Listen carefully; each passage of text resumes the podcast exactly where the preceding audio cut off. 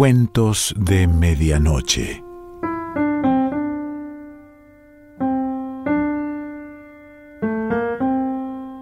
El cuento de hoy se titula Tiempo destrozado. Pertenece a Amparo Dávila.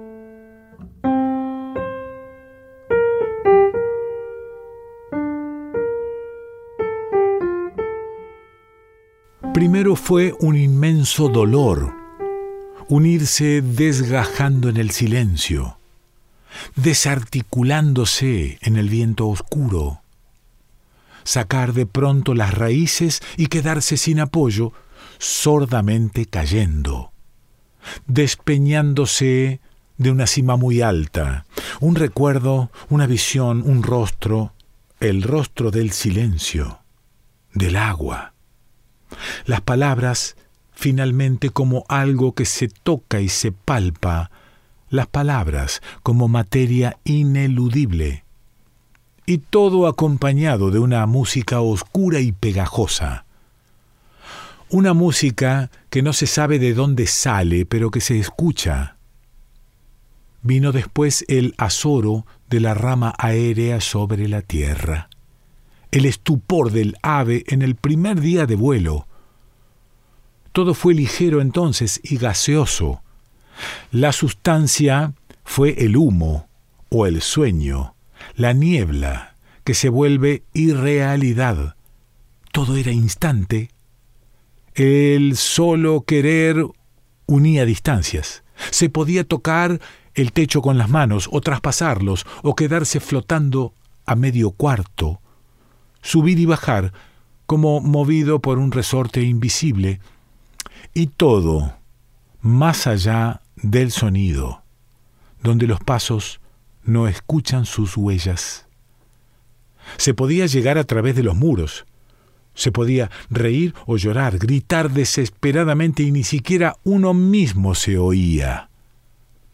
Nada tenía valor sino el recuerdo.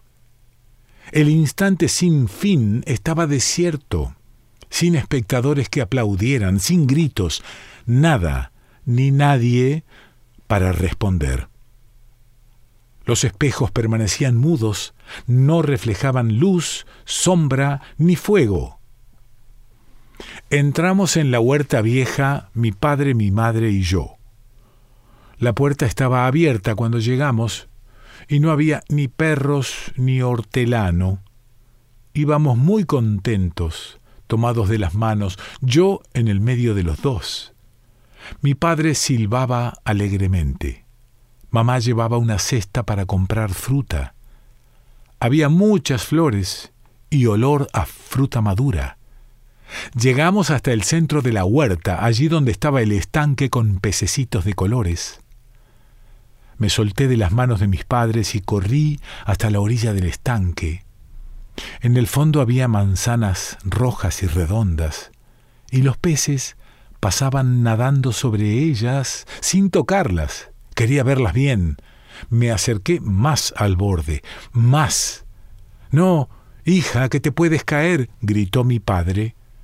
Me volví a mirarlos. Mamá había tirado la cesta y se llevaba las manos a la cara. Yo quiero una manzana, papá. Las manzanas son un enigma, niña. Yo quiero una manzana, una manzana grande y roja como esas. Salté adentro del estanque. Cuando llegué al fondo solo había manzanas y peces tirados en el piso.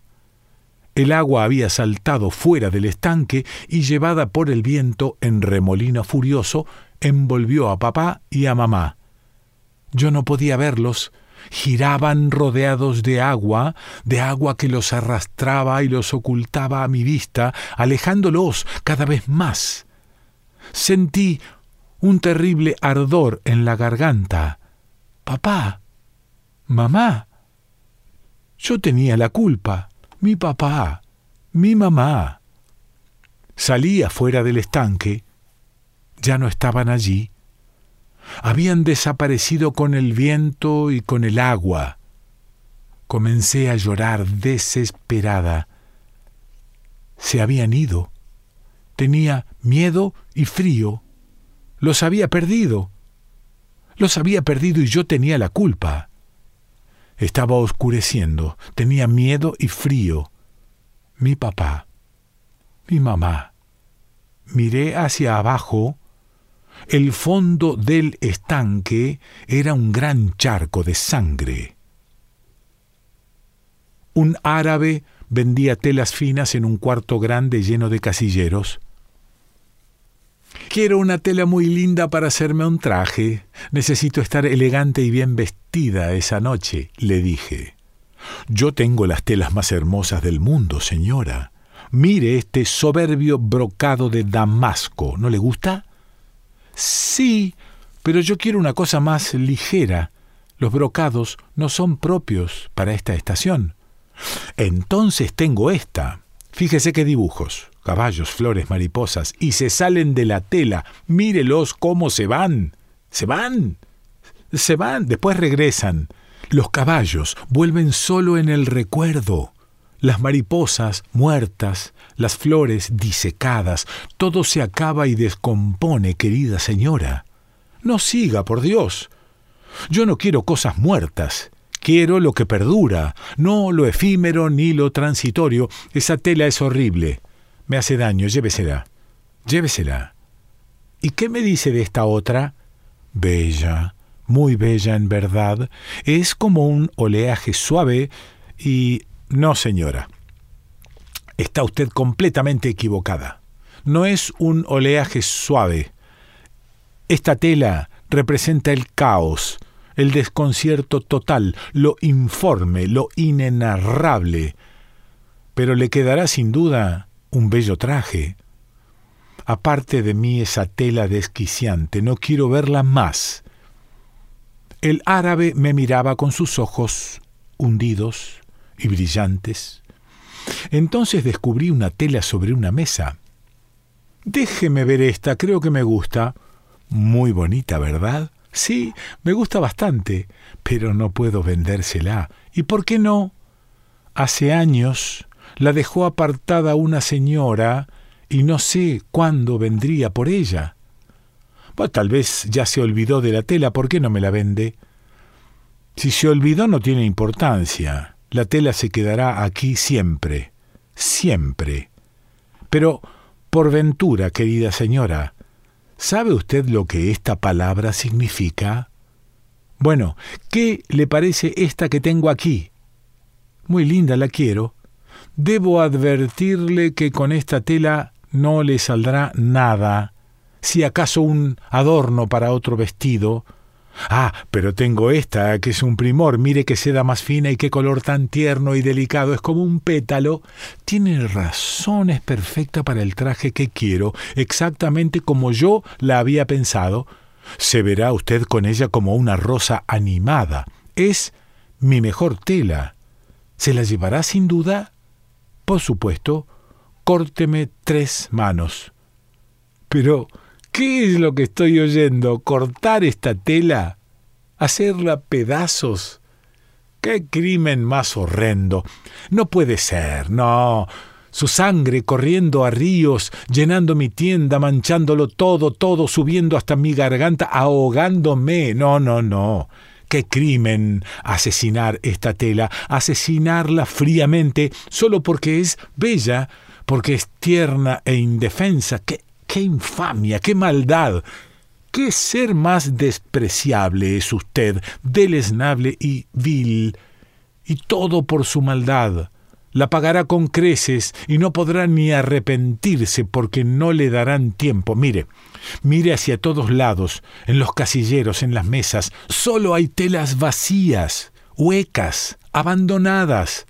Todos se han salido, todos vienen hacia acá, hacia usted, y se van acercando cada vez más, más, más estrecho, más cerca, hasta que usted ya no pueda moverse ni respirar así, así, así. Sangre. Qué feo el olor de la sangre, tibia, pegajosa, la toqué y me horroricé. Me dio mucho asco y me limpié las manos en el vestido. Lloraba sin consuelo y con los mocos que se me escurrían. Quería esconderme debajo de la cama, a oscuras, donde nadie me encontrara. Lucinda, niña, déjame quitarte ese vestido y lavarte las manos y la cara. Estás llena de sangre, criatura.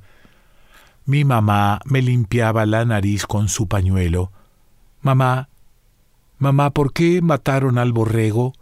Le salía mucha sangre caliente. Yo la toqué, mamá, allí en el patio. Me lavaron y pusieron otro vestido. Y Quintila me llevó a la feria. Mi papá me dio muchos veintes. Subí a los caballitos en el banco. Fueron muchas vueltas, muchas, y me dio vasca. Quintila me metía el algodón en la boca. Abre la boca, hija. Da unos traguitos, anda, sé buena, bebe, te hará bien. Yo no quiero ese caldo espeso. Voy a vomitar. No me den ese horrible caldo. Es la sangre del borrego.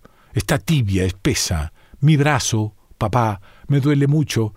Un negro muy grande y gordo se ha sentado sobre mi brazo y no me deja moverlo. Mi brazo, papá. Dile que se vaya, me duele mucho. Voy a vomitar otra vez el caldo. Qué espeso y qué amargo.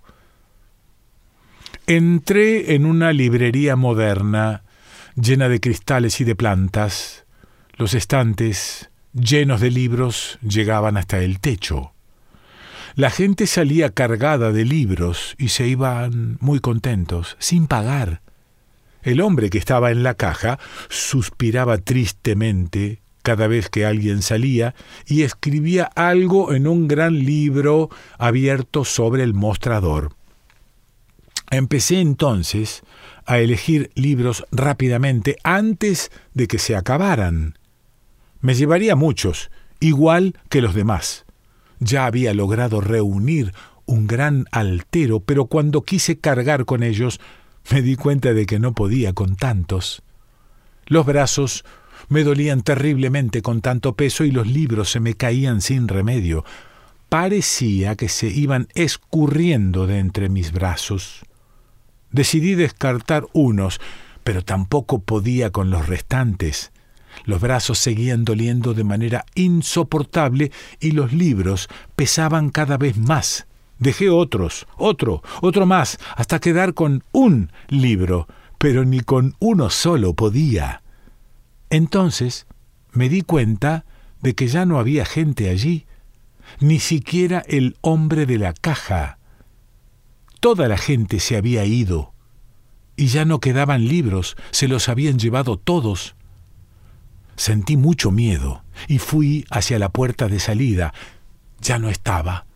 Comencé a correr de un lado a otro buscando una puerta. No había puertas, ni una sola, solo muros con libreros vacíos como ataúdes verticales. Comencé a gritar y a golpear con los puños, a fin de que me oyeran y me sacaran de allí, de aquel salón sin puertas, de aquella tumba. Yo gritaba, gritaba desesperada. Sentí entonces una presencia oscura, informe. Yo no la veía, pero la sentía totalmente. Estaba atrapada, sin salida. Empecé a retroceder paso a paso lentamente para no caerme, también avanzaba, lo sabía, lo sentía con todo mi ser. Ya no pude dar un paso más. Había topado con un librero, sudaba copiosamente, los gritos subían hasta mi garganta y allí se ahogaban en un ronquido inarticulado. Ya estaba muy cerca, cada vez más cerca, y yo allí sin poder hacer nada, ni moverme, ni gritar. De pronto estaba en los andenes de una estación del ferrocarril esperando un tren. No tenía equipaje, llevaba en las manos una pecera con un diminuto pececito azul. El tren llegó y yo lo abordé rápidamente. Temía que se fuera sin mí. Estaba lleno de gente. Recorrí varios vagones tratando de encontrar un asiento. Tenía miedo de romper la pecera. Encontré lugar al lado de un hombre gordo que fumaba un puro y echaba grandes bocanadas de humo por boca, nariz y ojos. Comencé a marearme y a no ver y oler más que humo, humo espeso que se me filtraba por todos lados con un olor insoportable. Empezó a contraérseme el estómago y corrí hasta el baño. Estaba cerrado con candado. Desesperada quise abrir una ventanilla. Las habían remachado. No pude soportar más tiempo. Vomité dentro de la pecera una vasca negra y espesa. Ya no podía verse el pececito azul. Presentí que había muerto. Cubrí entonces la pecera con mi pañuelo floreado y comencé a buscar otro sitio. En el último vagón encontré uno frente a una mujer que vestía elegantemente. La mujer miraba por la ventanilla. De pronto se dio cuenta de mi presencia y se me quedó mirando fijamente. Era yo misma, elegante y vieja. Saqué un espejo de mi bolsa para comprobar mejor mi rostro. No pude verme. El espejo no reflejó mi imagen. Sentí frío y terror de no tener ya rostro, de no ser más yo, sino aquella marchita mujer llena de joyas y de pieles. Y yo no quería ser ella. Ella era ya vieja y se iba a morir mañana, tal vez hoy mismo. Quise levantarme y huir, bajarme de aquel tren, librarme de ella. La mujer vieja me miraba fijamente y yo supe que no me dejaría huir. Entonces una mujer gorda cargando a un niño pequeño vino a sentarse al lado mío. La miré buscando ayuda. También era yo aquella otra. Ya no podría salir ni escapar. Me habían cercado. El niño comenzó a llorar con gran desconsuelo, como si algo le doliera. La madre, yo misma, le tapaba la boca con un pañuelo morado y casi lo ahogaba. Sentí profundo dolor por el niño, mi pobre niño, y di un grito, uno solo. El pañuelo con que me tapaban la boca era enorme y me lo metían hasta la garganta, más adentro, más. Amparo Dávila.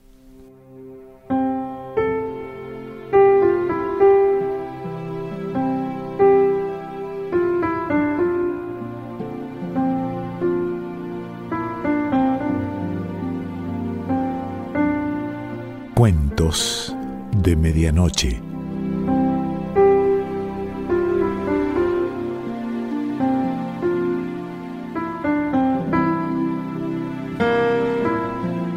Selección Pancho Mondino. Idea y lectura Quique Pessoa.